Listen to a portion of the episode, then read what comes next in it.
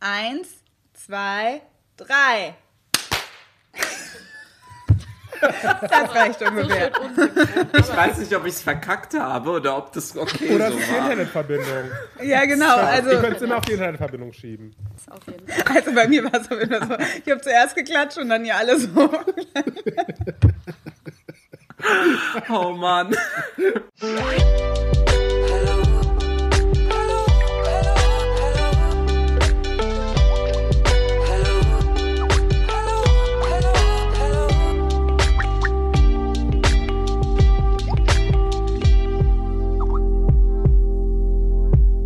Und herzlich willkommen zur aktuellen Folge von Feuer und Brot. Es ist die Folge 61. Wir begrüßen euch heute, wie immer. Ich bin Maxi und ich sitze hier mit Alice. Hello, hello. Es ist äh, mal wieder eine Folge, die über Internet-Videokonferenz-Call-Software entsteht. Das liegt daran, dass wir gerade unsere wundervollen Gäste für diese Folge verabschiedet haben. Wir sind nämlich in dieser Folge nicht allein. Genau, und unsere Gäste waren Suher und Dominik vom Barbecue Podcast. BBQ oder Barbecue? BBQ, weil es äh, steht für Black, Brown, Queer Podcast, aber BBQ ist natürlich auch eine Abkürzung von Barbecue. Es steht halt also auch für Barbecue und Fun Times. Hm, Ich habe auch schon ein bisschen Hunger, mein Magen knurrt. Wir haben mit den beiden schon ein sehr schönes, ausführliches Gespräch geführt. Suha und Dominik sprechen in ihrem Podcast über All Things Queer, also unterschiedliche Aspekte von Queerness. Unbedingt reinhören. So einmal im Monat kommt eine Folge raus. Wir haben die eingeladen, weil sie ähm, eben ein gutes analytisches Fähigkeit haben und die brauchten wir, weil wir nämlich heute über Queer Coding und Queerbaiting in Film gesprochen haben. Da wir diese popkulturellen Analysen ja auch lieben, haben wir uns, wie gesagt, heute diesem Thema angenommen. Für die Leute, die Queer Coding oder Queerbaiting noch nie gehört haben, können wir ja jetzt mal kurz äh, eine kleine Einleitung geben, was damit eigentlich so genau gemeint ist. Du, Maxi, hast mir eigentlich damals erzählt, was Queer Coding ist, weil du hast mir das über dieses Meme erzählt. Ich habe mal ein Meme gesehen auf Twitter, wie so oft. Die besten Geschichten fangen so an. genau. Ich glaube, es waren MTV äh, Music Awards, bla bla bla. Und das war ein Bild, wo irgendwie Lil Nas X in seinem pinken Suit, Billie Eilish, äh, Lizzo und noch irgendjemand saßen. Ich weiß nicht, die vierte Person fällt mir vielleicht noch ein. Und dann hat irgendjemand drüber geschrieben so, Why do pop stars nowadays all look like Disney villains? Und dann hat jemand quasi einen drüber Kommentar gemacht und das retweetet und gesagt so, because we are all used to Disney villains being queer coded. Wo ich diesen Begriff das erste Mal gehört habe. Das impliziert nicht, dass die Personen auf dem Foto alle queer sein müssen, sondern es impliziert eine Art von Style, extravagant, nicht der, der heteronormativen Gendernorm, Geschlechterrolle entsprechend. Das hat bei dieser Person, die darüber dieses Kommentar geschrieben hat, ähm, die Assoziation von Disney-Bösewichten geweckt.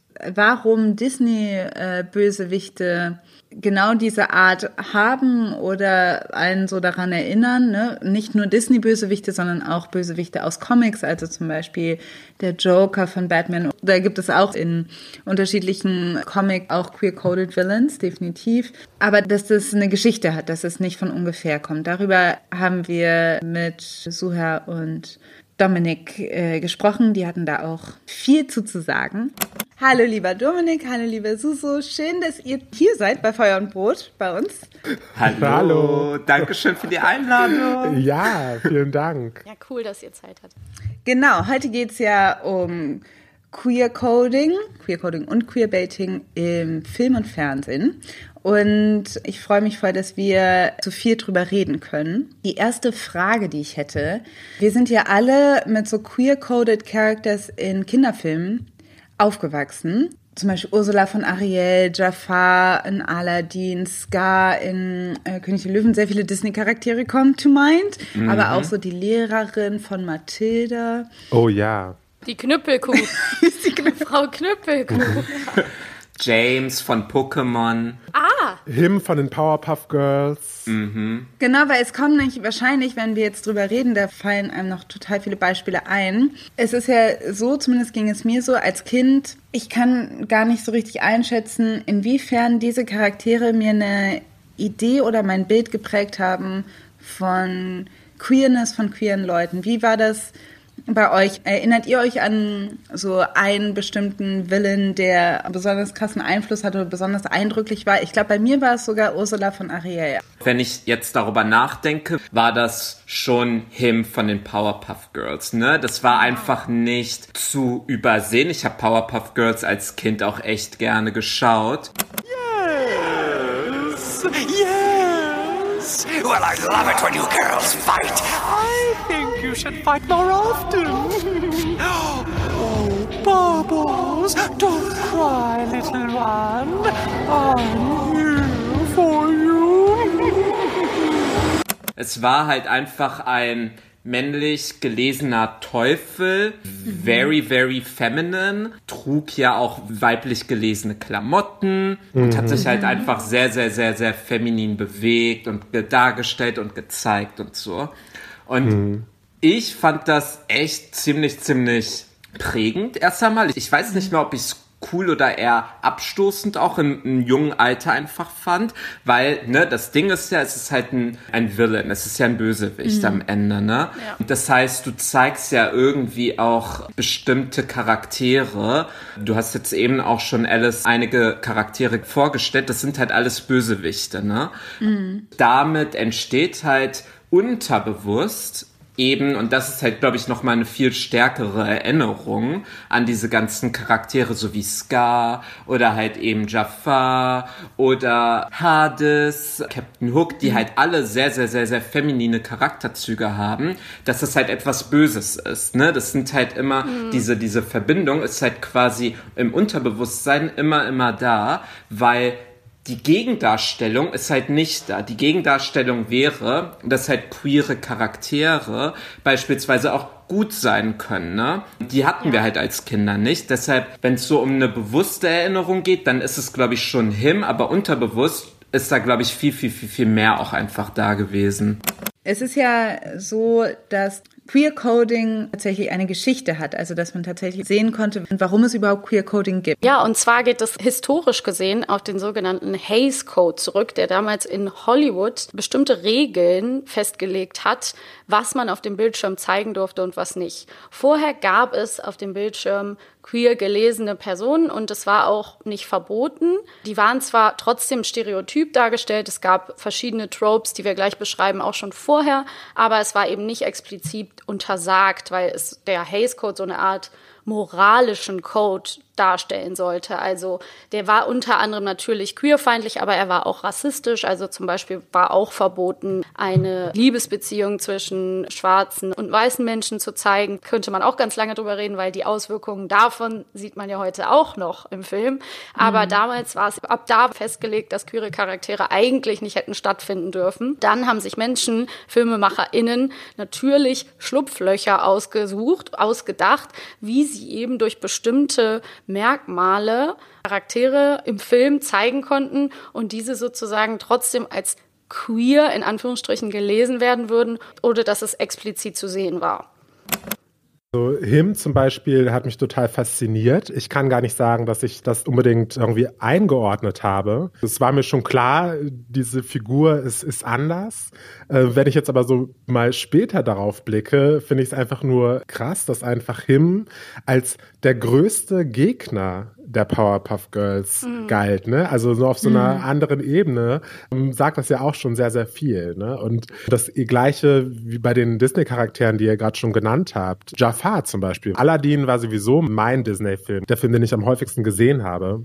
Und Jafar war da schon sehr, sehr auffällig. Also auch sehr flamboyant, ich glaube sogar auch geschminkt, sehr eitel, ja, also all diese Eigenschaften, die man queeren oder speziell schwulen Männern auch gerne zuschreibt. Klar, unterbewusst passiert da bestimmt sehr, sehr viel. Als Kind habe ich das nur bestaunend betrachtet, glaube ich. Und bei diesen Disney-Filmen oder auch der Darstellung von eben diesen queeren Charakteren, die ja dann meistens böse waren, was uns das aber auch gesagt hat, ist, wenn du so bist, geht's nicht gut aus für dich. Wenn du so bist, dann wirst du am Ende vielleicht sogar sterben.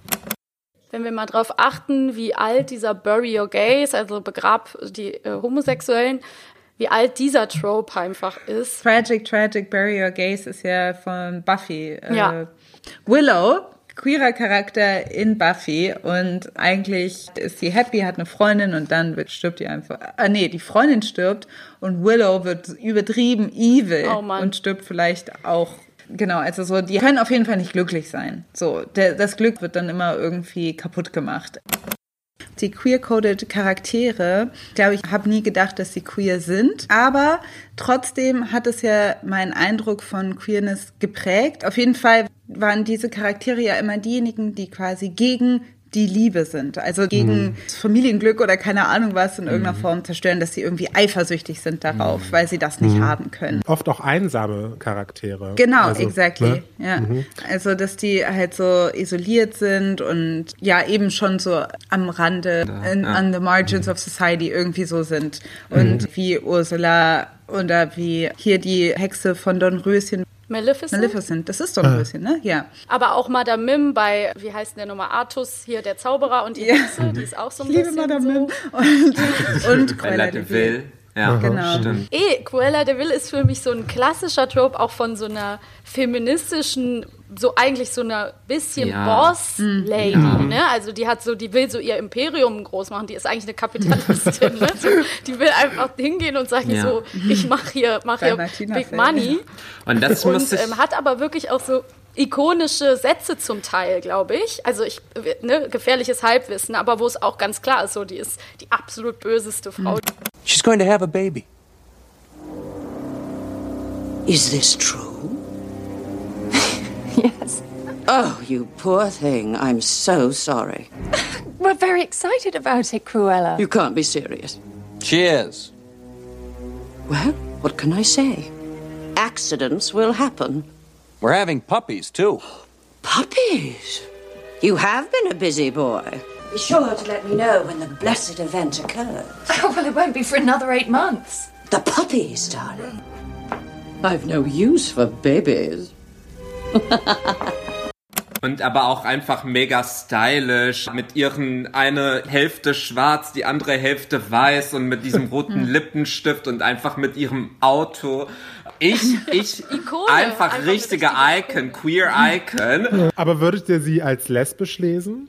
In ihren Eigenschaften? Das würde ich nämlich zum Beispiel eher nicht. Genau, also ich würde sagen, vom Style würde ich schon sagen, könnte es Richtung Queer-Coding gehen. Ich muss vielleicht dran denken, dass es so ein bisschen mich gerade an auch eine Ballroom-Personality irgendwie Oh. erinnern könnte. Also ich könnte mir sozusagen auch die Rolle von Elektra aus Pose super Aha. gut in der Cruella de Vil-Version vorstellen. Ne? Also vielleicht kann man da irgendwie so ein bisschen, es ist mehr eine Form von appealing to a queer audience. Und sie entspricht halt auch nicht der klassischen Genderrolle von den guten weiblichen Figuren im Disney-Film, dass die halt sonst eher lieb und zierlich Ja, und ja. total gesund lebend, so, wenn wir uns mal Ariel jetzt mal kurz vorstellen, ist es halt nicht Cruella de Vil. Cruella de Vil hat verrückte Haare, hat übelst überarbeitetes Gesicht, ist halt irgendwie altfaltig, raucht, selbstständig, braucht keinen Ja. Mann. Also so egal, ob sie sozusagen lesbisch ist oder nicht, sie ist auf jeden Fall nicht abhängig von einem Mann. Was man auch schon mal nicht geht. Ja, ge geht nicht. Ne? Du brauchst ja irgendeinen Helden. Ähm, Ja, ja. Und von daher finde ich, passt sie in dieses Charakter von einem Villain, von einem Bösewicht, weil sie im Kontrast steht zu dem, was man eigentlich idealerweise von einer Frau oder von einem Mädchen, die irgendwie gut ist in dem Ja. Film, irgendwie darstellen möchte. Aber ich muss ja sagen, ich bin einfach ein riesengroßer Fan von Bösewichten. Ich habe schon immer ein Fable für Bösewichte gehabt. Ich habe schon immer irgendwie so diese, ich hab Batman und irgendwie so halt einfach geliebt, aber auch Disney-Filme, aber so, wenn es um Batman ging zum Beispiel, ich fand die Bösewichte immer einfach auch am spannendsten, weil sie einfach so eine Geschichte hatten. Es gab immer so diesen einen Moment, normalerweise hatten sie früher irgendwie ein gutes Leben, ein normales Leben und dann ist irgendein Ereignis aufgetaucht und es gab dann diesen Bruch, der dann dazu geführt hat, dass sie böse wurden. Und das finde ich halt irgendwie auch bei so Batman-Serien gab es ja auch einfach mehr äh, weibliche Bösewichtinnen, als es irgendwie mhm. weibliche Superheldinnen gegeben hat, ne? So Poison ja, Ivy stimmt. und Catwoman und so weiter, aber auch so mhm. Bösewichte, die man vielleicht sonst nicht irgendwie einordnen kann, äh, geschlechtlich, waren halt irgendwie böse. Und das finde ich halt irgendwie auch so spannend, weil das gibt dem Ganzen so eine Realität, dass halt nicht alles im Leben gut läuft. So, ne? Mhm. Und irgendwie zeigt das auch, hey, sie wurden irgendwie auch in diese Marginalisierung gedrängt. So, ne? Es ja. gibt halt eine Geschichte dahinter. Die Frage ist dann nicht sozusagen, ob sie dann böse werden müssen oder nicht, so, sondern die Frage ist, warum beschäftigen wir uns nicht irgendwie auch mehr mit diesen Hintergründen, sondern die sind böse und deshalb sind sie so. Aber so, ich fand das halt immer schon spannend, dass es halt irgendwie solche, nicht die super tollen Heldengeschichten irgendwie auch gegeben hat, sondern eben auch die, die Schmerz halt irgendwie hatten, mhm. wo es dann ein traumatisches Erlebnis gegeben hat und sie dann toxisch oder böse halt irgendwie reagieren.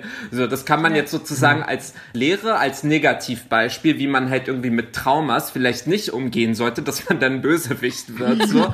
Leute umbringen. Leute umbringen, Bank ausrauben, Stadt übernehmen, weiß ich nicht, Gotham City. Ja. Aber so, ne, die Frage, die wir uns heute sozusagen halt irgendwie stellen könnten, ist, ne, dass es halt eine Komplexität einfach gibt von Charakteren mhm. und sie nicht irgendwie einfach von Natur aus irgendwie an so einem Punkt ankommen, sondern dass es halt irgendwie mhm. auch ja, sehr viel mit Schicksalen und einfach solchen Geschichten auch zu tun hat.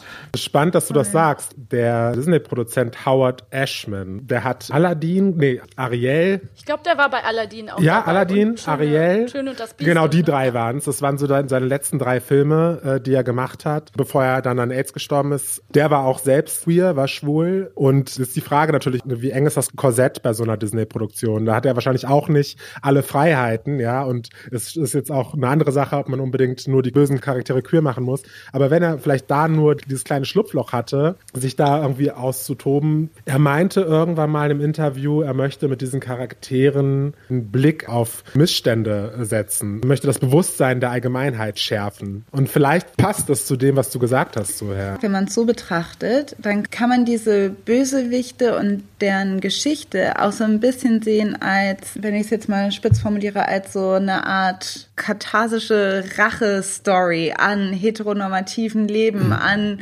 Leuten, die reich sind und so weiter. Also, dass man irgendwie sagen kann, der Jafar versucht, diese Dynastie dann irgendwie zu zerstören oder so. Je nachdem, wie kritisch man dann diese Machtverhältnisse sieht, kann das ja auch irgendwo auch was Ikonisches haben. Ne? Zum Teil passiert das ja auch schon. Es gibt ja jetzt ein Remake von Cruella mit Emma Stone in der Hauptrolle. Ah. Natürlich darf sie nicht alt sein, uh, weil sie ist ja uh, nice. Aber ähm, äh, ne, der, der kommt irgendwie raus und wir haben Maleficent, was natürlich nicht heißt, dass diese Charaktere da dann äh, sichtbar queer gemacht mhm. wurden. Ne? Also das ist leider nicht passiert oder also so nach meinem Wissen.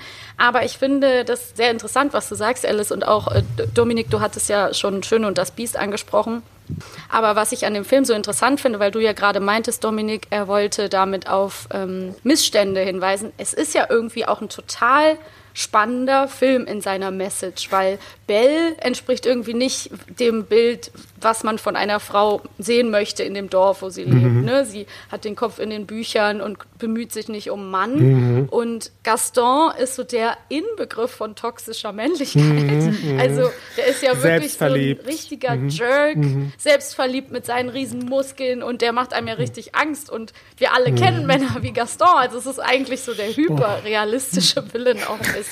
Und gleichzeitig geht es irgendwie um Revolution. Die Leute laufen darum und es geht um Lynchjustiz. Es geht darum, die inneren Werte zu sehen. Es ist irgendwie so a lot of stuff is happening in Schön und das Biest. Es, es gibt viel zum Unpacken.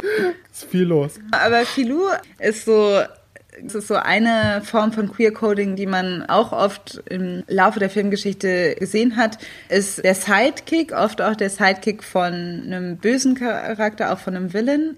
Kurze Anmerkung von mir, Alice aus dem Schnitt. Der Charakter von Schöne und das Biest heißt nicht Filou, sondern Lefu. Das sagen wir die ganze Zeit falsch in der Folge. Sorry. Der treue Gefährte, die treue Gefährtin, die irgendwie so an der Seite ist und einfach so ein bisschen zu obsessed ist mit dem Hauptcharakter oder mit dem Hauptbösewicht. Und in Schön und der Spieß ist es halt quasi Filou, der einfach so Gaston die ganze Zeit so bewundert und ihn einfach so toll findet. Und es gibt diese Hymne auf Gaston, alle lieben ihn und, und Filou singt da so ganz lautstark mit und hat einfach so Herzchen in den Augen und ist einfach so in love. Wer ist schick wie Gaston? Wer ist flink wie Gaston? Wessen Hals ist so unglaublich dick wie Gastons? Hier ist kein Mann so überaus männlich. Redlich, solid, tadellos. Frag nur nach und man sagt dir, den kenn ich. Und sein Kumpel zu sein, finde ich ganz famos. Und solche Beispiele gibt es halt auch äh, des Öfteren weiblich wie männliche Charaktere, die quasi so einfach so eine große, ja auch eine devote Haltung haben, aber auch sowas einfach so nur bewundernd ähm, für den Haupt gleichgeschlechtlichen Hauptcharakter. Ist ein bisschen die Grundlage für den so genauso gearteten Best Friend bis heute, Gay Best Friend, würde ich sagen. Ne? Also so ein bisschen äh, bis heute. Da kann man sie ertragen, ne? Also da kann der Mainstream und da kann die Käuferschaft das noch ertragen. Wir äh, queeren Männer, wir Queers oder Menschen wie ihr, die sich damit mehr beschäftigt haben, wir sehen natürlich irgendwie auch das Interessante und Spannende daran, wie auch zum Beispiel, dass Ursula an Divine, die Drag Queen Divine angelegt ist, ist eine in den 80er Jahren ähm, sehr be- Drag Queen gewesen. Oder auch Jafar ist an Prince angelehnt. Ich glaube, wir sehen sowas und können das gutheißen. Ich glaube aber, wenn diese Charaktere jetzt eben nicht auf der bösen Seite wären, ich glaube, dann wäre das für quasi den, die, die Hauptzielgruppe eben das nicht queere, queer Szenen ferne Publikum, wäre das, wäre das zu viel. Ja. Und äh, ich glaube, das, das ist halt das, das Schwierige daran. Auch wenn ich irgendwie diese Begeisterung auch, auch in diese Charaktere sehe und auch erkenne, ne, dass, dass die irgendwie auch so, einen- so einen Ikonenstatus inzwischen in der queeren Szene haben. Aber leider ist es irgendwie nur so, ja, wir schieben das mal so in die Ecke. Wir schieben das in die Ecke, weil da können alle, äh, kommen, kommen alle damit klar. Weil Queerness ist ja irgendwie auch so ein bisschen merkwürdig, so ein bisschen so und äh, deswegen äh, passt es auch ganz gut in die böse Ecke. Ich finde zum Beispiel, The Gay Best Friend Trope ist nochmal ein bisschen was anderes. Dann hat der weibliche Hauptcharakter einen männlichen Gay Best Friend oder vice versa. Und da ist es ja oft so, dass es gleichgeschlechtliche Konstellationen sind, also wie Gaston und Filou oder so. Das, was man ja eigentlich sieht im Sycophantic Servant ist, dass jemand verliebt ist in einen Ja. Charakter. Und das wird aber eben als so obsessiv, nervig, creepy dargestellt. Ja. Also so als auch so schleimig oft. Also im Sinn, also bei Filou auf jeden Fall. Ja. Peter Pettigrew ist eigentlich zu 100% so von Harry Potter. Genau. Der ist 100% dieser Trope bei Lord Voldemort. Der ist auch eigentlich total in love. Ja. Der macht alles für den. Ja. Ja. Also Sorry, ich ähm, bin raus. Aber da müssen wir Da gibt's viel Queer-Coding. Potter und Queerbaiting und Queercoding, da passiert nämlich noch einiges. Oh ja, stimmt.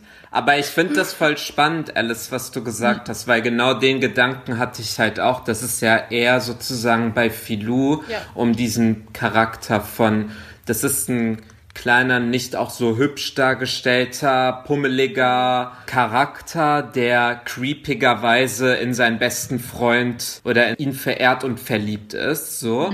Und das halt einfach so ein bisschen so ein creepy Character halt einfach ist, ne? Und dazu noch böse.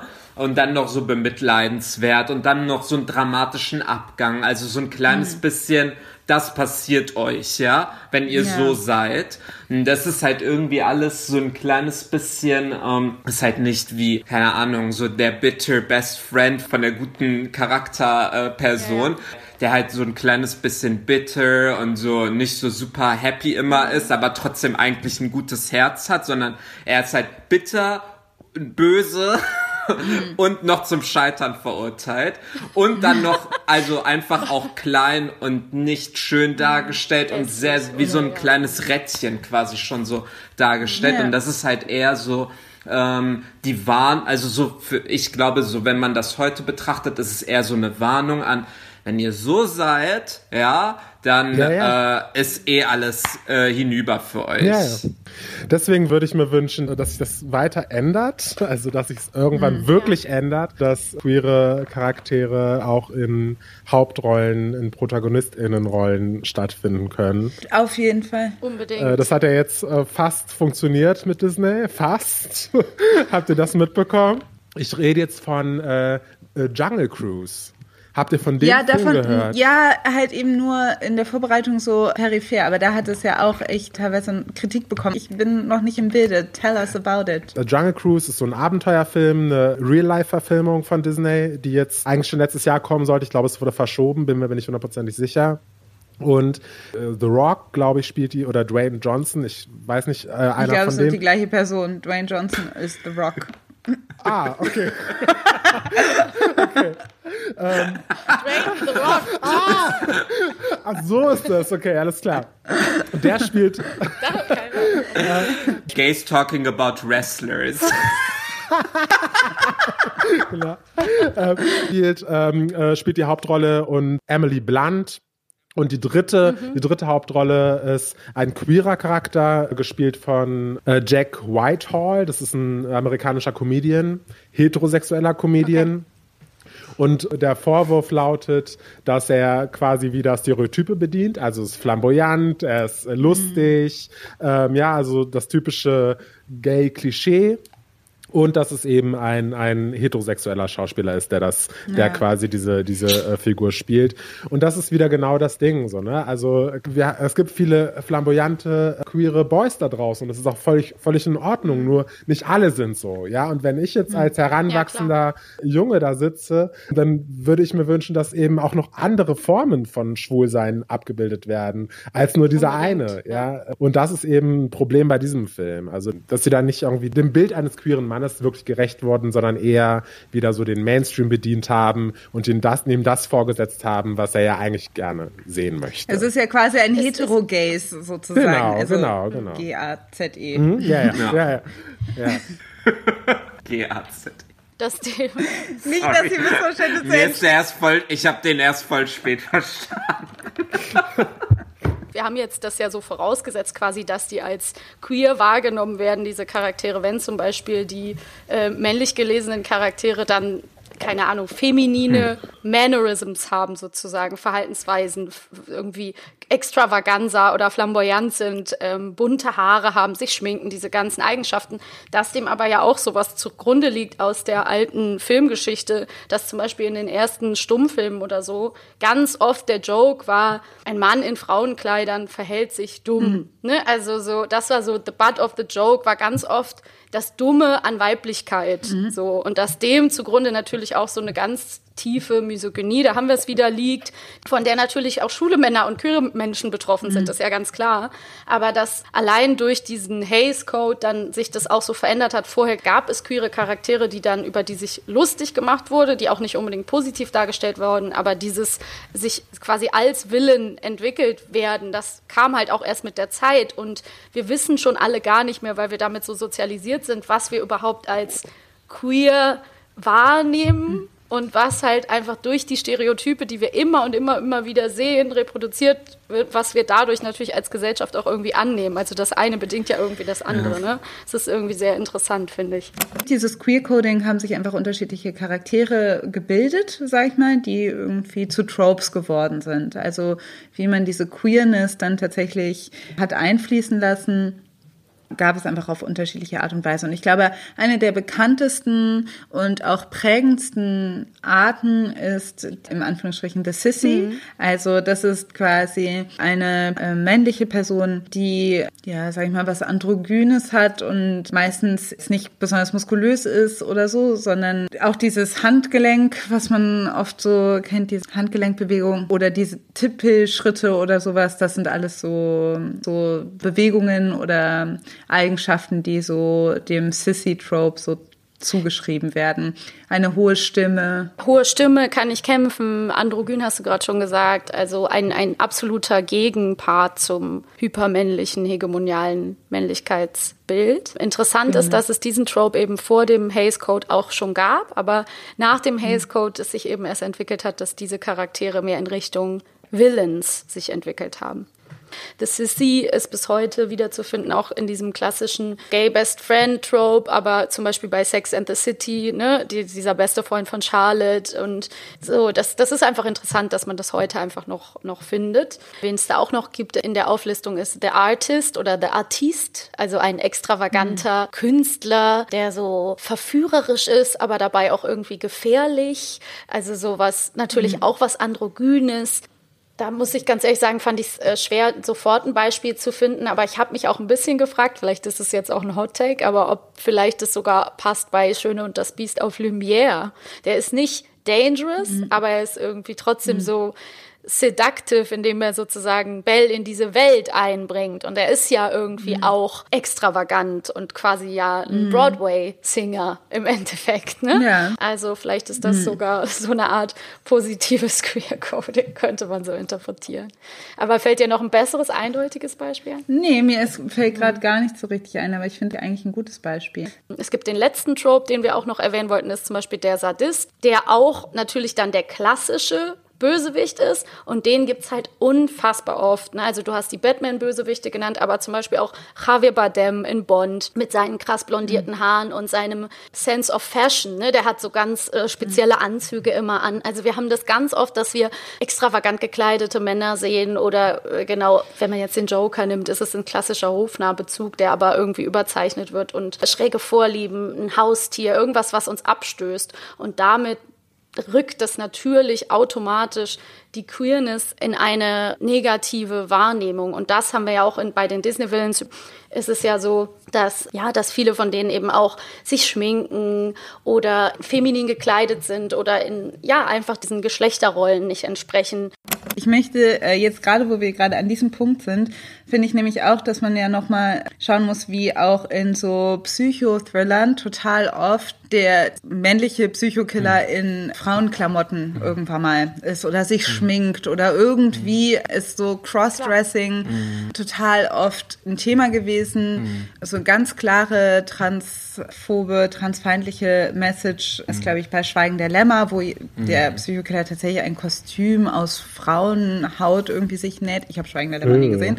Ja, schlimmer, also schlimmer geht's eigentlich. Aber dann auch so in American Psycho, wo ähm, er, da taucht, glaube ich, der Killer auch mal als in, in einem Kleid auf mit einer Perücke und so. Bis heute, ne? Ich meine, wir hatten erst, als, äh, weiß ich gar nicht mehr, wann das war, vor paar Wochen, gab es erst einen Tatort äh, in, ja. in, in Wien, ja, den Wiener Tatort, wo eins zu eins halt genau echt? das ja. stattfindet, wo man sich echt so denkt, wie kann das sein, dass ihr eine Person, eine männlich gelesene Person in dieses, in diese, immer und immer und immer wieder in mhm. dieses, in diese Rolle reinpackt, dass sie sich, diese Person sich in Frauenkleidung anzieht, mhm. total verrückt anscheinend ist, so verrückt, dass sie irgendwie entweder Menschen tötet, äh, mhm. irgendwelche Hautsachen abzieht, bei dem Tatort ein Kind irgendwie entführt. Ist wieder pädophil. Pädophil, halt auch, aber ja. auch irgendwie so, du kannst nicht glücklich sein, weil du kannst keine Kinder irgendwie, also so, ne, dieses, mhm. so, so, so, so, diese, dieses, diesen Wunsch sozusagen, wenn du das lebst, kannst du nicht ein, ein Familienleben irgendwie ganz normal aufbauen, ja. sondern du bist ein kriminell, du bist ein Mörder, du bist halt irgendwie absolut gestört. Und das ist halt mhm. wie, wie, wie, wie tief verankert dieses Bild einfach von Transmenschen oder Menschen, die nicht der Heteronormativität entsprechen, sind, sind einfach nur gestörte Charaktere, ja. die, die wir auch genauso darstellen müssen. Und das ist mhm. so krass einfach, wenn man so darüber nachdenkt, wie alt das schon ist, so wie ihr es gerade schon beschrieben habt, aber auch wie recent es halt einfach immer noch ist, so, ne? Ja. Dass es so eine richtig fest verankertes Denken einfach ist von, gestörte Mörder, die uns ja. einfach was antun wollen, so. Es vermischt ja auch total viel ineinander, ne? Nur ganz kurz als eine Anmerkung. Es lässt ja auch eine transmaskuline oder transfeminine Wirklichkeit gar nicht richtig als solche zu, sondern es wird ja alles in einen Topf gepackt. Sowieso, Ob es jetzt ja. ein Crossdresser ist oder eine Drag-Person oder eben eine Trans-Person, das wird alles Ja. in einen Topf Ja. gepackt, wird einfach zu einem gemacht und bildet ja überhaupt keine Lebenswirklichkeit Mhm. ab und hat auch nicht den Anspruch, sondern es bleibt dieser total oberflächliche, sich null weiterentwickelnde Stereotyp, den es schon super lange gibt. Und ich bin total bei dir, Susu, dass man entsetzt ist, dass 2021, aber gut, Deutschland und Fernsehen, es ist so oft so wahnsinnig stereotyp. Man weiß ja, die schreiben sowieso viel von den USA ab und dann bleiben sie halt wirklich so hängen, dass man echt denkt, so, Ja. wow, ist das euer Ernst? Und wie gefährlich das ist, weil das ja wirklich Auswirkungen auf die Lebenswirklichkeit von Transpersonen oder Menschen, die eben nicht der heteronormativen Norm entsprechen in ihrer Lebensweise, dass es einfach direkte Auswirkungen hat, weil die Repräsentation, das muss ich euch nicht erzählen, aber die, die Menschen, die, die das gucken, die sehen ja nicht die Leute aus den Filmen im echten Leben, sondern sie sehen andere Menschen, auf die sich diese Prägung dann natürlich auswirkt. So. Es ist einfach super gefährlich. Ja. Man kann ja sagen, irgendwie, okay, das hat vielleicht was mit dem Genre auch zu tun. Ne? Kann man ja sagen, Klar, okay, es sind halt Psychothriller und so weiter. Und da kommen entweder Transpersonen, Transfrauen vor allem eben sehr oft um, so, die sterben, die werden einfach so, ich weiß noch in dem, in der Doku von Disclosure war so eine Schauspielerin, Ja. die gesagt, I don't know, so, ich weiß nicht, wie oft ich schon gestorben bin. ich bin Ja. schon so oft gestorben, einfach. Das war in diesen Miami CIA solchen Sachen, ne? Da sind auch Ja. irgendwelche, da ist es super oft die Transfrau als Sexarbeiterin, die tot ist. Genau. Genau, so. Oder halt eben, ne, worüber wir eben gesprochen haben, dass es halt auch umgekehrt ist. Dass sie halt eben die mordende Personen eben sind. Aber das Ding ist, so, deshalb sage ich das, das könnte man sozusagen dem Genre dann sagen, so, ne, vielleicht hat das was damit zu tun. Aber das Ding ist ja, dass es sozusagen diese, diese Rollen, diese auch immer und immer wieder so zugeordneten Rollen von Transmenschen oder äh, Menschen, die nicht der Heteronorm entsprechen, sind sozusagen psychisch krank. Das fand ja auch in anderen Genres halt auch statt, ne? In Comedy-Genres war das halt genau so. Das sind halt, das sind halt alles immer so diese weirden Charaktere, die entweder über die sich lustig gemacht wurde oder die halt irgendwie böse sind oder die es irgendwie zu auszuradieren gilt. Also so, es waren halt immer Menschen, die nicht positiv irgendwie in einer positiven, stinknormalen Art und Weise irgendwie dargestellt werden ko konnten, so, sondern die immer wieder außerhalb der Normalität betrachtet werden mussten. So sei es irgendwie als Es ja- lachwertig und als Lachnummer oder sei es halt irgendwie als ein Schockding ähm, und irgendwie als etwas total ekelerregendes auch. Oder als Drama, das ganz, ganz schrecklich endet. Genau, also das Oder wollte ich, um das eure beiden Sachen dann auch nochmal zusammenzufassen. ne? Es gibt ja auch noch, du hast es gut benannt mit dem Genre, dann gibt es natürlich diese Krankenhausärzte-Serien, wo eine Person an einer schweren Krankheit stirbt, aber ausgelöst durch die Hormone, ne? also quasi auch wie eine Strafe des Schicksals, was ja auch wieder signalisiert, wenn du so bist, dann wirst du, wird's nicht gut enden. Oder eben, was du gerade angesprochen hattest, auch schon so her ähm, mit der Lachnummer, ne? Also in Disclosure gibt es ein sehr, sehr, sehr krasses Beispiel mit dem Ace Film Ventura, Ace Ventura, ja. wo Oh, man einfach oh. denkt, das kann Ja, nicht ja. Mhm. wahr sein, wo einfach Ace die ganze Zeit auf eine Frau steht. Und es diesen klassischen, der dann zu einem Comedy-Trope wurde, den es wohl immer, immer wieder Mhm. Ja. gibt, das, also eine super violent Szene auch. Also dieses, wo eine Transfrau dann exposed Mhm. wird und sich das umstehende Publikum oder der Mann, der ihr gegenüber ist, der Heterozismann, äh, sich übergeben Mhm. muss. Und diesen Trope gibt es da bei Ace Ventura. As a kid, my favorite movie was Ace Ventura Pet Detective. Asshole mio, oh sada mia. And then I was watching it in college as I was transitioning. And I was really down. And I think I wanted something that I knew was going to bring me up and make me happy. And then we get to the end. Oh my god! Einhorn is a man!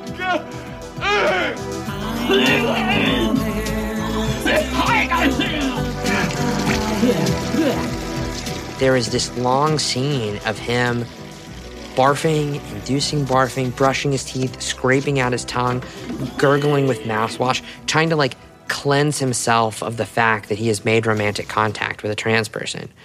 Gerade in diesem Comedy-Kontext, dass es dann so ein Haha-Schocker-Plot-Twist ist und das aber auch generell, man, ich erinnere mich auch an eine Folge von Friends, wo diskutiert wird, da packen die so die Geheimnisse von den unterschiedlichen Leuten aus und dann heißt es, Chandler hat mit einem Mann rumgemacht.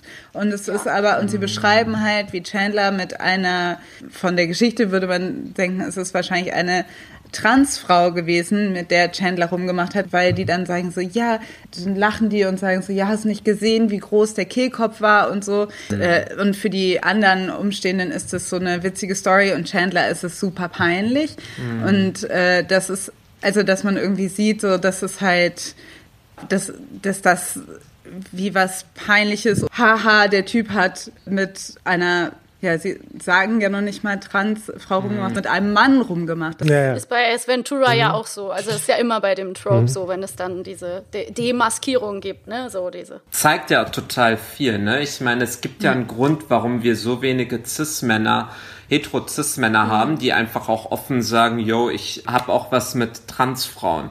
So, obwohl es natürlich so die so in, in, in Haufenweise gibt, so aber niemand kann das halt irgendwie offen sagen. So, und das sagt ja sehr viel irgendwie über so Bilder und so weiter auch aus, Ja. die dort in dieser Szene zum Beispiel oder in diesen Szenen halt total gut offengelegt werden.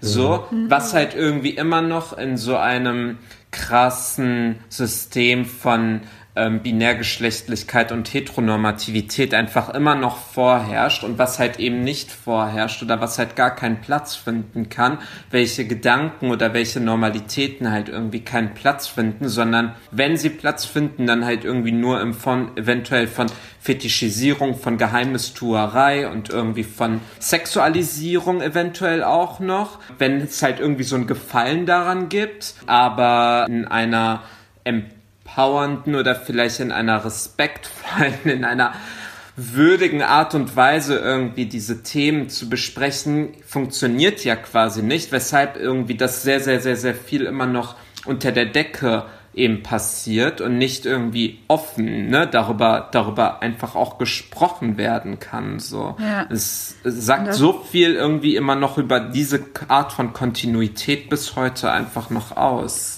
Also diese Narrative eben, die sind in dieser Welt und prägen dann auch, glaube ich, mehr oder weniger bewusst oder unbewusst, was Leute irgendwie als Referenzpunkte für ihre Bösewichte oder ihre tragische Figuren sehen, wie wir gerade beim Tatort sehen. Weiß nicht, ob der Typ einfach gedacht hat, so ja, ich mache so einen Bösewicht, der ist inspiriert von Schweigen der Lämmer und das nicht checkt, wie transfeindlich das ist.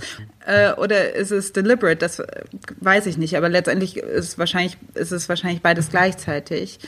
Oder es ist fehlende Feinfühligkeit. Genau, es fehlt einfach Berührungspunkte. Und das auch, ja, genau. Voll. Ja, ich meine, wenn du sagst, ich mach diesen Charakter so, dann könnte ich irgendwann auf die Idee kommen, mich vielleicht mit dieser Frage auseinanderzusetzen. Ne? Ich könnte irgendwann an so einem gewissen Punkt kommen, wenn ich mich dazu entscheide, so einen Charakter zu machen, dass ich mich dann halt eben auch mit bestimmten Fragen auseinandersetzen muss. Und diese Ignoranz, die dann halt damit einhergeht, dass ich mir sagen kann, nein, mache ich nicht und ist mir scheißegal so, wie das dann rüberkommt und was das quasi für Bilder verfestigt oder was es quasi für Bilder reproduziert oder eben auch erst schafft so, weil vielleicht sind bestimmte Menschen auch einfach an einem Punkt, wo sie nicht Schweigen der Lämmer gesehen haben und vielleicht nochmal neu ansetzen konnten mit neuen Bildern. Nein, damit können die halt eben auch nochmal neu kreiert werden mit genau dieser Kontinuierung und ähm, das nicht, das, das irgendwie vielleicht nicht mal zu hinterfragen oder irgendwie an so einem Punkt zu kommen, mal zu sagen, yo, vielleicht habe ich auch als, als Fictional Regisseur auch eine gewisse Verantwortung. Genau, brauchen wir ja nicht darüber reden, aber halt einfach krass gefährlich und krass verantwortungslos. Und wenn es einfach auch mehr geben würde, dann wäre es ja auch nicht schlimm, wenn mal eine Person Klar. Eine Mörderin wäre. Scheißegal. Aber das ist eben genau das Ja. Ding, dass man einfach sagt, wenn es die einzige Repräsentation ist, Ja. die stattfindet. Ne, also du hast jetzt gerade so gut angesprochen, die zum Beispiel auch Sexszenen von einem Heterozismann mit einer Transfrau, man selten, ich selten so gut gesehen wie zum Beispiel in Pose in der Story von Angel und ihrem Boy in der ersten Staffel. Ne? Ist einfach so ganz super sensibel, schön erzählt und man hat es einfach so gefühlt fast nie so gesehen. Ne? Also ähm, selbst eine Serie wie The L-Word äh, schafft es zum Beispiel in der ersten Ausführung, jetzt in der neuen ist es anders, aber wird ihrem Trans-Charakter gar nicht gerecht, lernt man auch in Disclosure. Wie gesagt, das ist jetzt zu viel, für zu weit, das alles zu erklären, aber eben, es kommt halt wirklich auf die äh, verschwindend geringe Repräsentation an, die dann auch noch in der Form so negativ ist. Und dabei ist es völlig klar, dass, vielleicht können wir auch so aufs nächste Thema, wo wir nochmal hingucken wollten, kommen, ist es völlig klar, dass es eine Audience oder ein Publikum gibt, das das unbedingt sehen möchte und was sich freuen würde über positive Repräsentation. Und das haben natürlich auch so clevere Marketing-Leute schon gecheckt. Und deswegen gibt es jetzt natürlich den Punkt des Queer-Baitings. Und da wollten wir jetzt auch noch mal hingucken. Alice, du wolltest das Beispiel von Filou noch mal ansprechen. Magst du es noch mal kurz ausführen? Queerbaiting, also den Haze Code gibt es nicht mehr und so weiter, hat zwar immer noch dazu geführt, dass wir bis heute queer-coded Char- Charaktere haben, die nicht offen queer sind, wo das nie thematisiert wird, obwohl das jetzt nicht mehr verboten ist, so wie es damals äh, der Fall war. Jetzt mittlerweile ist man aber dazu übergegangen, dass Hollywood insbesondere Hollywood richtig gemerkt hat, ah, wir können das nutzen, dass es so einen Bedarf gibt an und so ein Bedürfnis, so eine Sehnsucht nach queerer Repräsentation, dass wenn wir nur so einen kleinen Krümel da so reinmachen, ist alle, sind alle schon so richtig hype und begeistert und rennen ins Kino. Was ist für euch? Chip them. Und das ist so, Wedeln alle mit der Flagge. Genau, und so, und ich finde eigentlich ist diese Kontinuität von Filou oder die Entwicklung eigentlich interessant, weil Filou ganz klar queer-coded Charakter um die 90er rum und in dem Remake jetzt quasi wurde groß gesagt, ja, wir haben auch eine queer Iconic Scene. Und das Leute dachten irgendwie, okay, vielleicht ähm, wurde ähm, Filou als Charakter irgendwie weiterentwickelt oder vielleicht sieht man da irgendwie Queerness in Disney-Filmen immer noch. Ein Ding, das noch nicht wirklich eine Mauer, die irgendwie sich schwer durchbrechen lässt. So. Und dann war es halt eben, und dann dachte man, okay, ist es vielleicht jetzt bei Schön und das Biest soweit? Und was aber dann eigentlich letztendlich nur so war, war, dass Filou, glaube ich, so zwei bis 20 Sekunden mit einem Typen getanzt hat. Ich glaube, das war die große, Ach, das tolle. war- Ja, that's what we want. Okay. We want. Dancing. Und alle waren so, okay, danke, das war all die Repräsentation, die wir brauchten. Wir sind satt und wir können jetzt nach Hause gehen. Happy End, schön. Ganz ehrlich, okay, das ist dann halt wieder so die Angst von Disney, die from, also die Familien zu verschrecken, ja, äh, dass dann äh, Mama und Papa, die äh, Otto Normalfamilie, nicht mit den Kindern ins Kino geht. Aber da bin ich echt froh um Netflix und HBO-Serien, ganz ehrlich, ja. Ja. Also das, ich glaube, die verändern auch äh, noch mal viel in der Filmwelt. Ich brauche auch keine queeren Filme oder queeren Serien in dem in dem Sinne, ja. Also interessiert mich tatsächlich auch am wenigsten, weil kenne ich so, ja. Also ich muss mich um ich, ich muss mich Kenn nicht ich. um, äh, muss mir keine queeren Dating-Sendungen angucken oder wo es um äh, Serien, in denen es um, ums Daten geht oder um das erste Mal oder ums Coming Out, so, ja. So, so, so. I am pure queer dating. Ich finde es eben wichtig, dass diese äh, Charaktere eben in Filme und in Serien geschrieben werden, ähm, die halt eben für ein breites Publikum gemacht sind. Ne? Und das finde ich macht äh, HBO und das machen äh, macht macht Netflix sehr gut. Und ich hoffe, dass das auch noch auf andere Produktionen ähm, überschwappt. So. Ich bin voll bei dir. Die, die machen da total wichtige Arbeit und daran sieht man ja auch, dass diese Serien erfolgreich sind. Wird ja auch, werden ja auch andere nachziehen. Man hat es ja zum Beispiel gesehen, das ist jetzt ein anderes Thema, aber an dem Beispiel Black Panther, wo einfach ne, klar war, irgendwie Leute haben gesagt vorher, ja, das kann aber nicht erfolgreich werden im Box Office und war, glaube ich, der erfolgreichste Marvel-Film. Ähm, neben den Avengers irgendwie, aber zumindest so in so einem Zeitrahmen von erstes Wochenende oder so hat er auf jeden Fall Rekorde ge geknackt. Was aber jetzt zum Beispiel interessant ist an diesem Queerbaiting-Ding, ist einfach so, dass sie natürlich genau wissen, dass sie Leute damit schnappen und das aber halt immer offen lassen, genau wie du sagst, um halt eine bestimmte Audience nicht zu verprellen. Und um da irgendwie noch ein Beispiel zu nennen, ist es, dann gibt es halt immer diese Fan-Theorien, wo dann Leute irgendwie sich ausmalen, dass Leute eigentlich ein Liebespaar sind. Zum Beispiel bei Sherlock ist das so, bei Supernatural ist das so. Man könnte sogar sagen, dass es, es gibt so Fan-Theorien auch über Harry Potter Ja. mit zum Beispiel Lupin und äh, Sirius Black, glaube ich.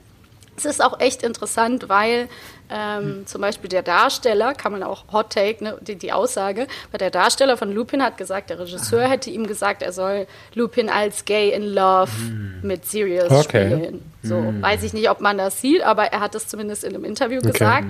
Und, ähm, Sagt es doch auch. Auch Sagt es ja, doch dann auch. macht es halt einfach. Macht es, genau, macht es. Queer Coding in Harry Potter ist ja a whole thing. So, erstens gibt es Ja. sehr viele Theorien. Äh, Zuhör nein, Dominik ist raus. Ich bin raus, leider. Wir, wir beide. ich kenne nur Harry Potter. Alles, was darüber hinausgeht, keine Ahnung.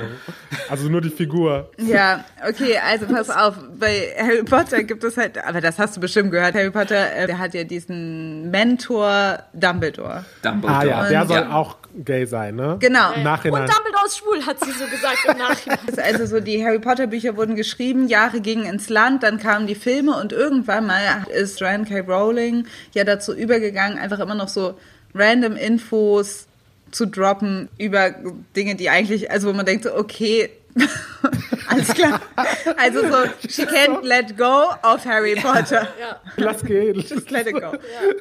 Und Harry hatte immer die gleichen Socken an. Und man ist so, das wollte ich nie wissen. Das prominenteste Beispiel von Informationen, die Joanne K. Rowling dann nachher noch irgendwie ins äh, Harry Potter Universe reingeschmissen hat, ist, dass Dumbledore schwul ist. Die Liebesgeschichte auch, die so tragisch ist, weil der die Freunde oder dann Lovers, dann wird der eine böse oder so. Mit Genau, Grindelwald. ich hab's auch nicht mehr so ganz auf dem Schirm.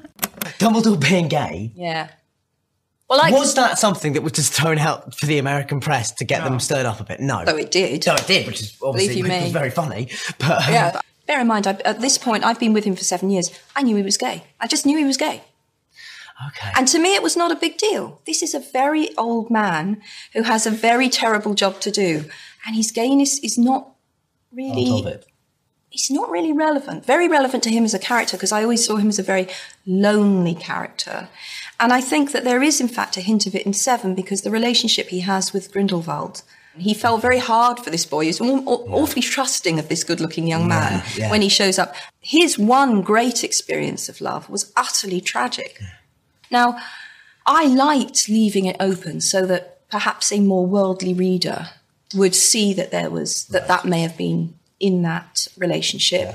And perhaps a nine year old would think he made a great friend and he trusted him. Es steht zur Disposition, what does it matter now? So, weil es eben nicht in halt den, nicht es ist nicht in den Büchern drin und vor allen Dingen waren die Filme noch nicht zu Ende gedreht, als sie das gedroppt hat und trotzdem wurde das aber in den Filmen nicht aufgenommen. Also das war dann Okay. kein Teil der Narrative in den Filmen. Das heißt, das ist dann könnte man sagen, ist eigentlich nur Queerbaiting, weil sie Ja. hat es vielleicht ähm, für ihre Backstory genutzt und hat äh, Dumbledore wirklich als queer im Kopf gehabt, aber sie hat es nicht in die Story geschafft. Und Ja, es ist halt die Frage, is that the representation that we need? So, dass man so im Nachhinein nicht, immer sagt, ja. so ja, übrigens ist es ein queerer Charakter, wusstet ihr? Ha, Ja. wusstet ihr nicht? Ah, jetzt ist alles anders. Ja, ja. Also so, ja, ich glaube nicht, dass es das ist, wofür man sozusagen, nachdem man gefragt hat, aber trotzdem ist ja eine Diskussion darüber entstanden und ich frage mich halt gerade, also so, ich bin kein großer J.K. Rowling Fan, obviously, aber so Wir vielleicht, vielleicht hat sie ja irgendwie dann mit dem, was man und vielleicht war das auch Queerbaiting, ja. Ähm, aber ich frage mich gerade, hat sie nicht dann trotzdem irgendwie in einer Community, in der vielleicht ich kenne jetzt die Harry Potter Community nicht und will der auch nicht zu nahe treten, aber vielleicht ist jetzt Queerness auch nicht so das most obvious und immer so vorne stehende Thema. Ähm, wie auch in anderen Fan-Communities auch. Ich meine, in der Gaming-Community ist es ja genauso. Und da ist jetzt damals dieses Game rausgekommen, The Last of Us 2, ähm, wo es halt irgendwie auch der Hauptcharakter eben auch eine Frau ist, die halt eben lesbisch ist. Also so, ne, ob das vielleicht nicht auch irgendwas anstoßt, wenn auch problematisch betrachtet und wenn auch nicht mit der wahrscheinlich richtigen Intention, aber Ja. sozusagen, dass man vielleicht Bilder dann doch irgendwie hinterfragt, wie von so einem Dumbledore oder so dann trotzdem irgendwie so eine Diskussion dann stattfindet. Aber so im Nachhinein, ich weiß nicht, weil die, der Großteil der Kassen hat geklingelt, so, ja, also sie hat ihr, hat ihr Geld, so, sie muss sich jetzt nicht mehr äh, fürchten, dass irgendjemand abspringt. Äh, ich, eher vielleicht bekommt sie so noch mehr Sympathie in der queeren Community, so im Nachhinein vielleicht nochmal so ihre, ihre AnhängerInnen schafft. Ich verstehe, dass man die Diskussion an sie anlehnt, weil sie auch einfach da- das meiste Geld wahrscheinlich in diesem ganzen Harry Potter Business halt macht. Aber ich versuche das, und das sehe ich und ich bin auch komplett, also so, das sehe ich auch voll kritisch, aber ich versuche gerade irgendwie auch nochmal das Ganze zu sehen von, einer, von, von der Perspektive irgendwie vielleicht von eben queeren Menschen oder von Leuten dieser Fanbase, die sich vielleicht noch nicht so viel damit auseinandergesetzt haben. Und ob es nicht vielleicht doch ein Spalt von was Positiven, dass sie diesen Schritt gegangen ist, dann doch irgendwie hatte. Wenn auch nicht, ne, das ist not what we were asking for, aber so, it is what we got und can we see something positive in it, so ein bisschen. Ich, ja, du hast schon recht. Also ich erinnere mich an die Diskussion, die es ausgelöst hat oder es auch schon diese Twists im Nachhinein, die mit der Harry Potter Geschichte so passiert ist, auch dass zum Beispiel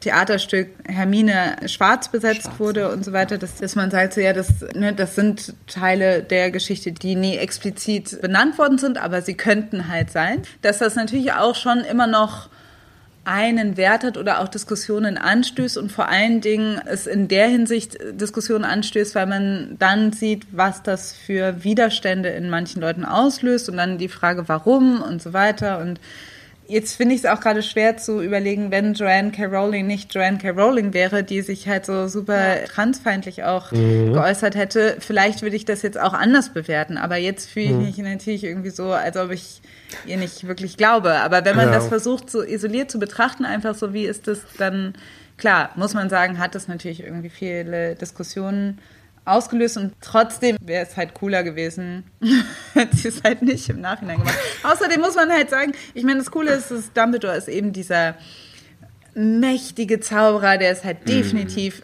eine gute Figur, also der ist so Mhm. der gute Charakter. Aber es ist halt ein Jugendbuch oder ein Kinderbuch oder ein, ja, nee, eher Jugendbuch und es ist jetzt nicht die Identifikationsfigur für die Leserinnenschaft. Ja. Ne? Also Mhm. zwar als eine Mentorfigur, aber es ist jetzt nicht so. Ne, das, das Ist der halt, schwule Onkel halt. Ja, Ich muss Dieser eine schwule Onkel halt. eine Idee, weil wir auch so viel von Disney gesprochen haben, aber so, wir haben natürlich wenig Live-Action-Movies besprochen und mir brennt es irgendwie so, weil ich das auch so eine interessante Form von vielleicht Queerbaiting, aber dann irgendwie auch doch nicht finde. Das ist der Charakter von Captain Jack Sparrow. Von Johnny Depp, weil ich so gedacht habe, also man kennt ja Interviews darüber und ich weiß auf jeden Fall, dass es im Vorhinein viel Stress mit Disney gab, Mm. weil die sich gedacht haben, während den Dreharbeiten, Johnny Depp war besetzt und hat das gespielt und es ist ja eine extrem erfolgreiche Reihe geworden, Fluch der Mhm. Karibik. Und es steht und fällt ganz klar mit, würde ich sagen, mit der Interpretation von Johnny Depp von Captain Jack Sparrow so ein bisschen. Ne? Also am Anfang war das einfach super special. Also ich habe den geliebt damals, den Ja. Film, ne? muss ich echt sagen. Ich war, glaube ich, mehrmals im Kino. Ich fand das ganz toll alles. Und ähm, ich weiß aber, dass zum Beispiel Disney damals, gab es richtig Stress, weil die gesagt haben, was macht der da? Is he drunk? Is he gay? What is he doing? Mhm. Und es wird auch an manchen Stellen, zum Beispiel in How I Met Your Mother, gibt es auch den Joke, was ja auch an super vielen Stellen echt äh, viele ähm, schwulenfeindliche und transfeindliche Witze auch macht.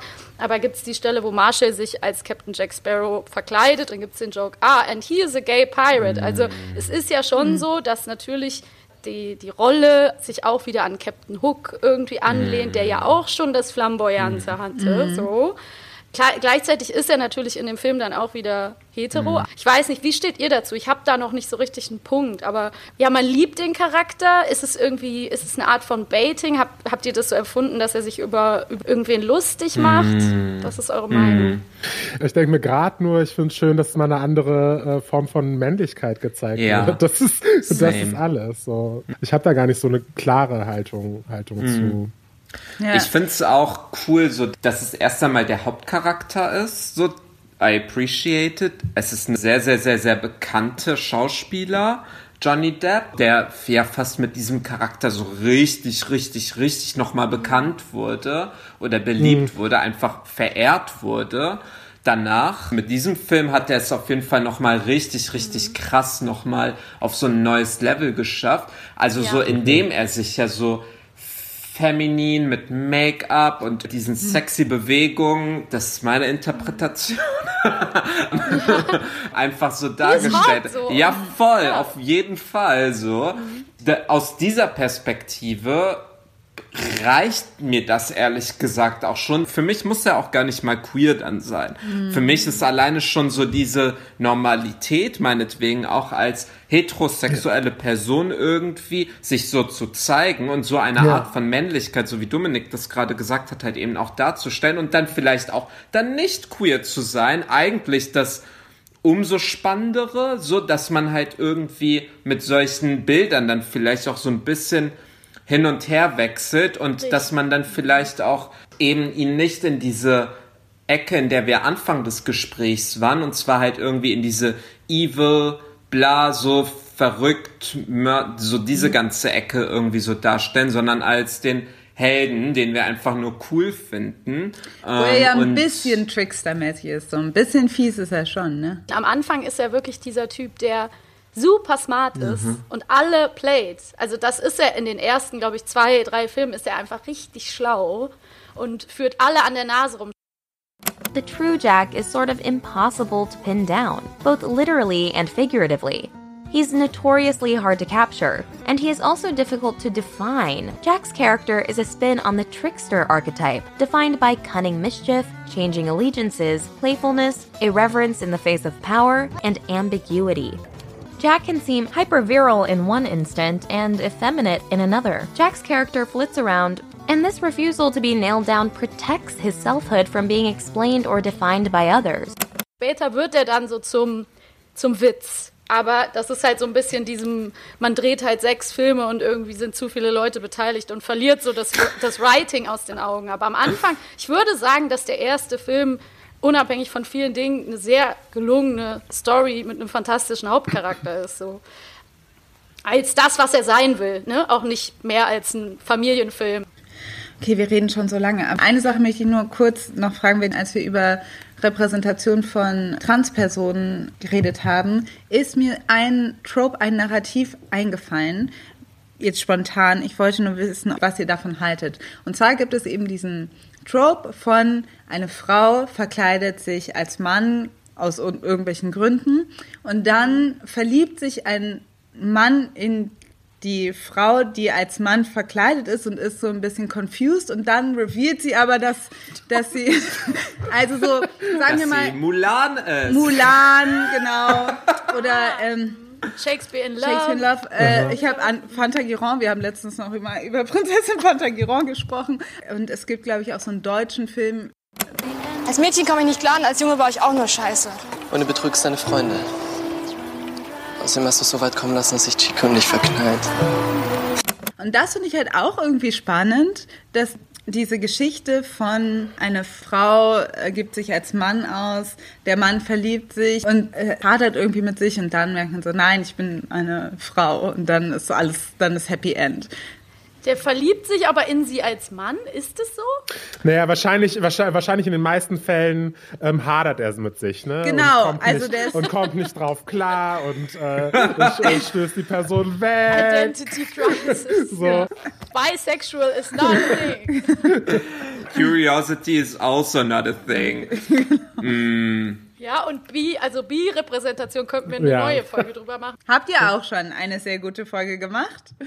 Genau, das wollte ich aber nur noch mal wissen, ob ihr, ob ihr euch an solche Beispiele erinnert, Mhm. ob das wirklich ein Ding ist, weil es ist mir gerade echt wirklich so spontan eingefallen, dass ich dachte, Ja. so wie ist das eigentlich mit Ja. der Repräsentation von Transmännern?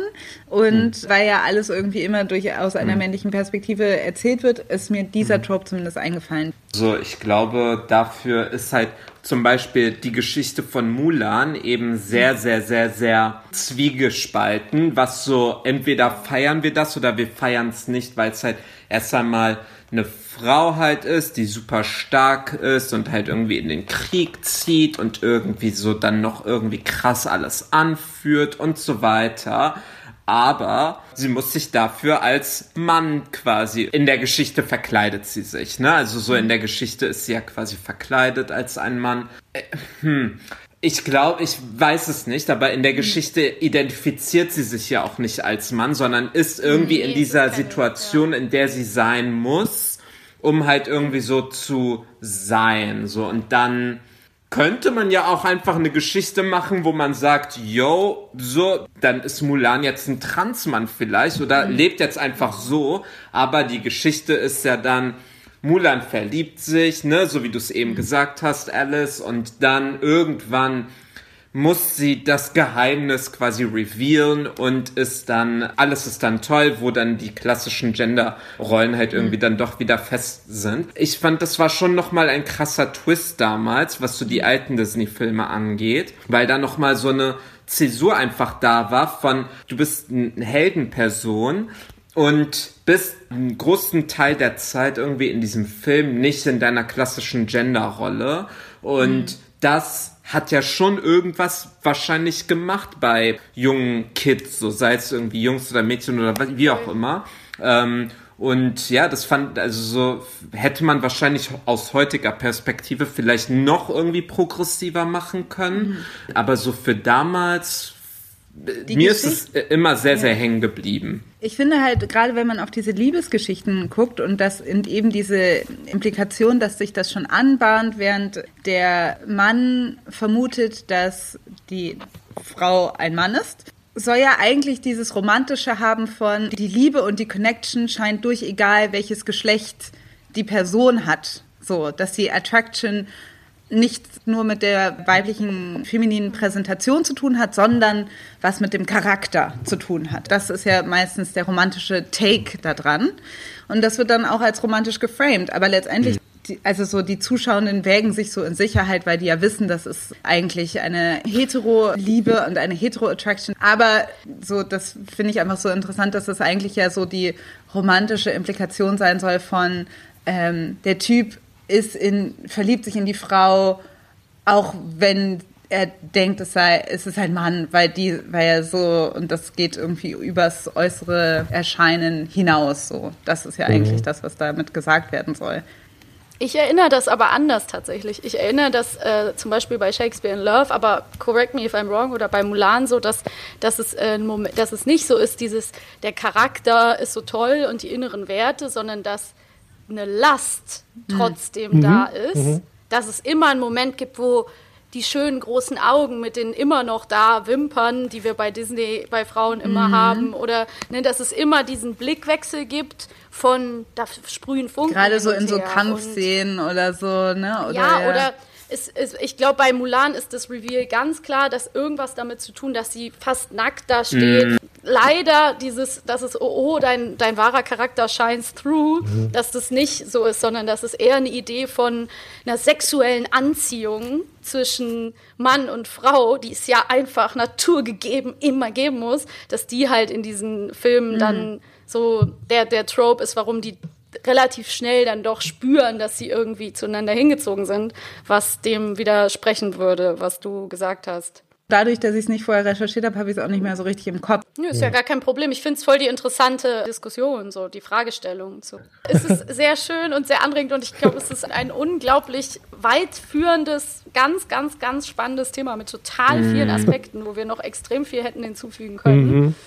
Ich glaube, da sind wir uns alle einig und vielleicht müssen wir einfach noch mal eine zweite Folge mit anderen Schwerpunkten Genau. mit euch machen.